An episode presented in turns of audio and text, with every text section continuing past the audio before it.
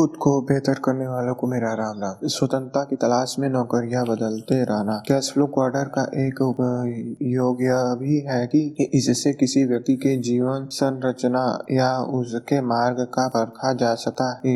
कई लोग ज़िंदगी भर सुरक्षा या स्वतंत्रता की तलाश करते हैं, परंतु वे सिर्फ़ नौकरियाँ बदलते परंतु वे सिर्फ़ नौकरियाँ बदलते रहते हैं। उदाहरण के लिए, मेरे हाई स्कूल का एक दोस्त है। लगभग हर पाँच साल बाद उससे हाल चाल सुनता हूँ और वह हमेशा रोमांचित होता है क्योंकि उसे आदर्श नौकरी मिल गई है। बहुत खुश है क्योंकि उसे अपने सपनों की कंपनी मिल चुकी है। वह कंपनी से प्रेम करता है क्योंकि यह रोमांचक काम कर रही है। वह अपने काम से प्रेम करता है। उसके पास महत्वपूर्ण पद है। तनख्वाह बहुत अच्छी है। लोग बहुत बढ़िया है। लाभ ढेर सारे हैं और प्रमोशन की संभावनाएँ ढेर सारी हैं। लगभग साढ़े चार साल बाद मैं उससे दोबारा उसके हालचाल था हूँ परंतु अब वह असंतुष्ट लगता है जिसे कंपनी के लिए वह काम करता है। वह अब उसकी राय में भ्रष्ट और बेमान है। यह कंपनी अपने कर्मचारियों का सम्मानजनक व्यवहार नहीं करती। वह अपने बॉस से नफरत करते है जिसने उसे प्रमोशन न दे करके उसके किसी अधीनस्थ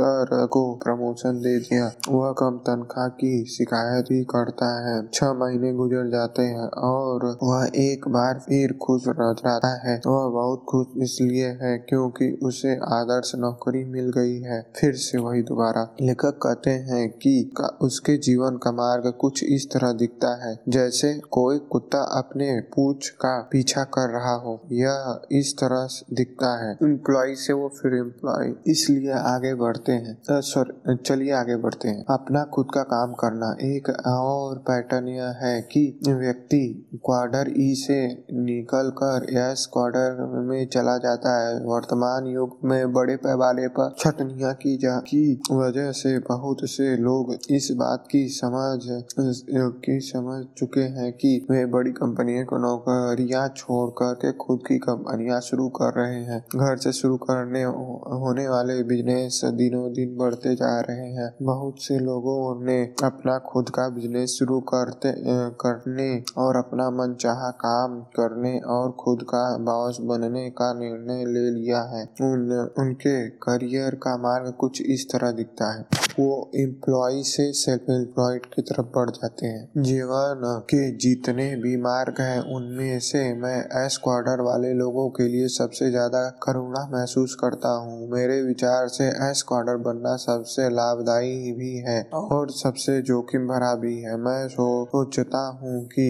एस क्वार्टर का सबसे मुश्किल है। इससे, इसमें सफलता की दर ऊँची है और अगर आप सफल हो भी जाए तो तो भी इस क्वार्टर में सफल होना, असफलता से ज़्यादा भारी पड़ सकता है सफल होना। एस क्वार्टर इसलिए क्योंकि अगर आप एस के रूप में सफल होते हैं तो आप किसी अन्य क्वार्टर के व्यक्ति से ज़्यादा मेहनत करेंगे और लंबे समय तक करते रहेंगे। तब तक, जब तक आप सफल है। एस क्वार्टर व्यक्ति है यानी सेल्फ एम्प्लॉयड व्यक्ति सबसे ज़्यादा मेहनत करता है। इसलिए वह क्योंकि वे कहावत है न के अनुसार प्रमुख रसोईया बर्तन धोने वाला होता है। उन, उन्हें वे सारे काम करने पड़ते हैं। उनकी ज़िम्मेदारी लेनी पड़ती है जो किसी बड़ी कंपनी के बहुत सारे कर्मचारी मैनेजर करते बिज़नेस की शुरुआत में एस क्वार्टर के व्यक्ति अक्सर फ़ोन का जवाब दे, देता है। बिल का भुगतान करता है सेल्फ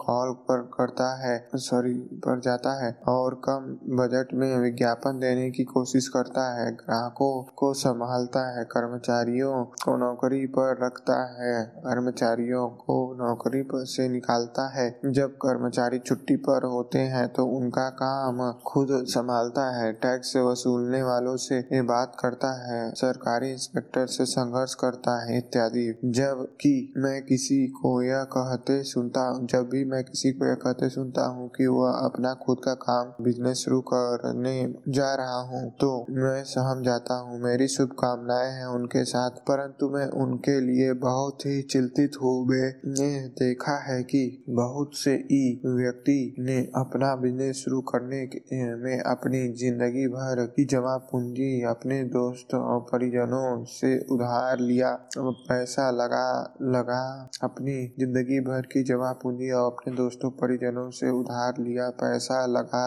दिया। लगभग तीन साल के संघर्ष व कड़ी मेहनत के बाद बिज़नेस ठप हो जाता है और ज़िंदगी भर की बचत बचत के बजाय अब उनके सिर पर बहुत सारा कर्ज होता है। देश भर में जितने बिज़नेस शुरू होते हैं, उनमें से नब्बे प्रतिशत पाँच साल में चौपट हो जाते हैं। बाकी जितने बिज़नेस बच जाते हैं, उनमें से नब्बे प्रतिशत अगले पाँच सालों में नाकामयाब हो जाते हैं। मेरा मानना है कि पाँच पाँच साल में ज़्यादातर लोग अनुभव और पूंजी की कमी के कारण असफल होते हैं और अगले पाँच साल में असफल होने के कारण पूंजी का अभाव नहीं, ऊर्जा का अभाव होता है। लंबी व कड़ी मेहनत आखिरकार उस व्यक्ति को धाराशाही कर देती है। बहुत से ऐसे स्थायी थकान के शिकार यानी बर्नआउट हो जाते हैं। इसलिए ज़्यादातर उचित, शिक्षित प्रोफेशनल कंपनियाँ बदलते हैं या कुछ नया करने की कोशिश करते हैं पर या मर जाते हैं। शायद इसलिए डॉक्टर और वकील की औसतन आयु अन्य लोगों से कम होती है। उनकी औसतन आयु 58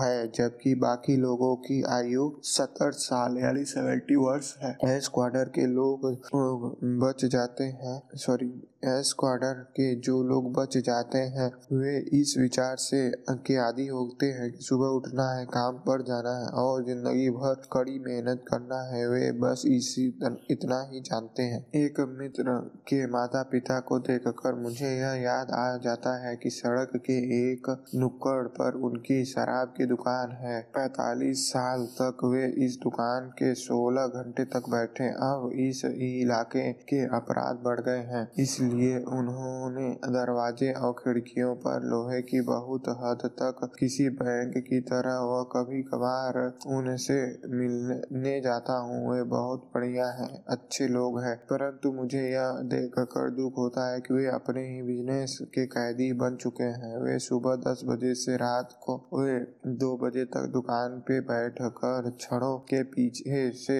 बाहर देखते रहते हैं। कई समझदार ऐसे व्यक्ति अपने बिज़नेस को शिखर पर ही बेच देते हैं। इससे पहले कि उनका ऊर्जा खत्म हो, वे अपना बिज़नेस किसी ऐसे व्यक्ति को बेच देते हैं जिसके पास ऊर्जा और धन हो। वे कुछ समय आराम करते हैं, उसके बाद फिर नए काम शुरू कर देते हैं। वे अपना खुद का काम करना जारी रखते हैं और उससे प्रेम करते हैं, परंतु उन्हें यह मालूम होना चाहिए कि बाहर कब निकलना है। लेखक कहते हैं कि अपने बच्चों को देने के लिए सबसे बुरी सलाह अगर आप 1930 यानी 1930 से पहले पैदा हुए हैं तो स्कूल जाओ, अच्छे नंबर लाओ और सुरक्षित नौकरी खोजो, एक अच्छी सलाह थी परंतु अगर आप 1930 यानी 1930 के बाद पैदा हुए हैं तो यह एक बुरी सलाह है। क्यों? क्योंकि इस जवाब यह है टैक्स और कर्ज। जो लोग ई क्वार्टर से आमदनी कमाते हैं, उनके पास व्यवहारिक रूप से टैक्स से बचने का कोई अवसर नहीं होता है। आज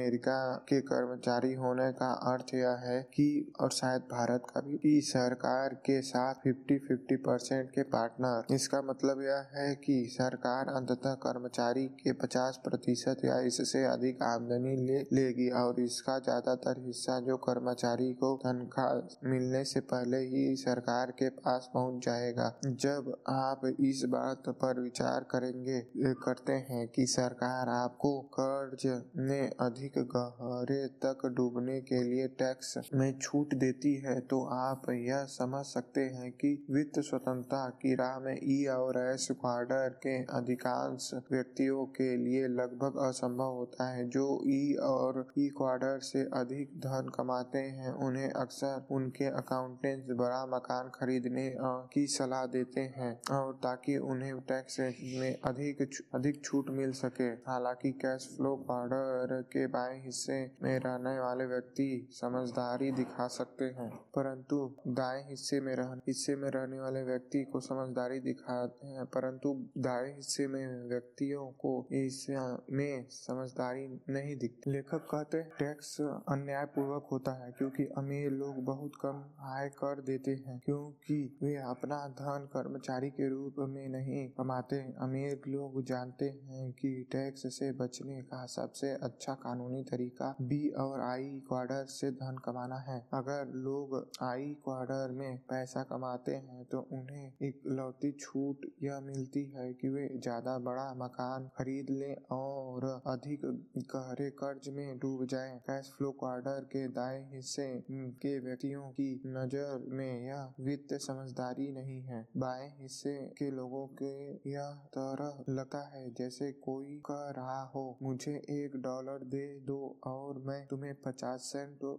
वापस करूँगा। टैक्स अन्यायपूर्वक है। मैं अक्सर लोगों को कहते सुना है कि टैक्स न चुकाना अमेरिका विरोधी होना है। जो अमेरिकी जो अमेरिकी यह कहते हैं, ऐसा लगता है कि वे अपने इतिहास को भूल चुके हैं। अमेरिका जन्म अमेरिका का जन्म ही टैक्स के विरोध के कारण हुआ था, क्योंकि वे 1773 की मशहूर वेस्टर्न टी पार्टी को भूल गए हैं। वह विद्रोह, जिसकी वजह से बाद में क्रांतिकारियों क्रांतिकारी संघर्ष हुआ था, जिसके बाद अमेरिका कॉलोनी को दमनकारी टैक्स से मुक्ति मिली थी। इस विद्रोह के बाद विद्रोह हुआ, जिन विद्रोह, फायर फ्राइज विद्रोह, टैरिफ विद्रोह, युद्ध और भी कई विद्रोह अमेरिका के इतिहास में हो चुके हैं, जो और मशहूर टैक्स विद्रोह, जो अमेरिका नहीं, परंतु वे दर्शाते हैं कि लोग कितने प्रबलता से टैक्स का विरोध करते हैं। थैंक यू दोस्तों, आप लोगों ने इतना लंबा सुना,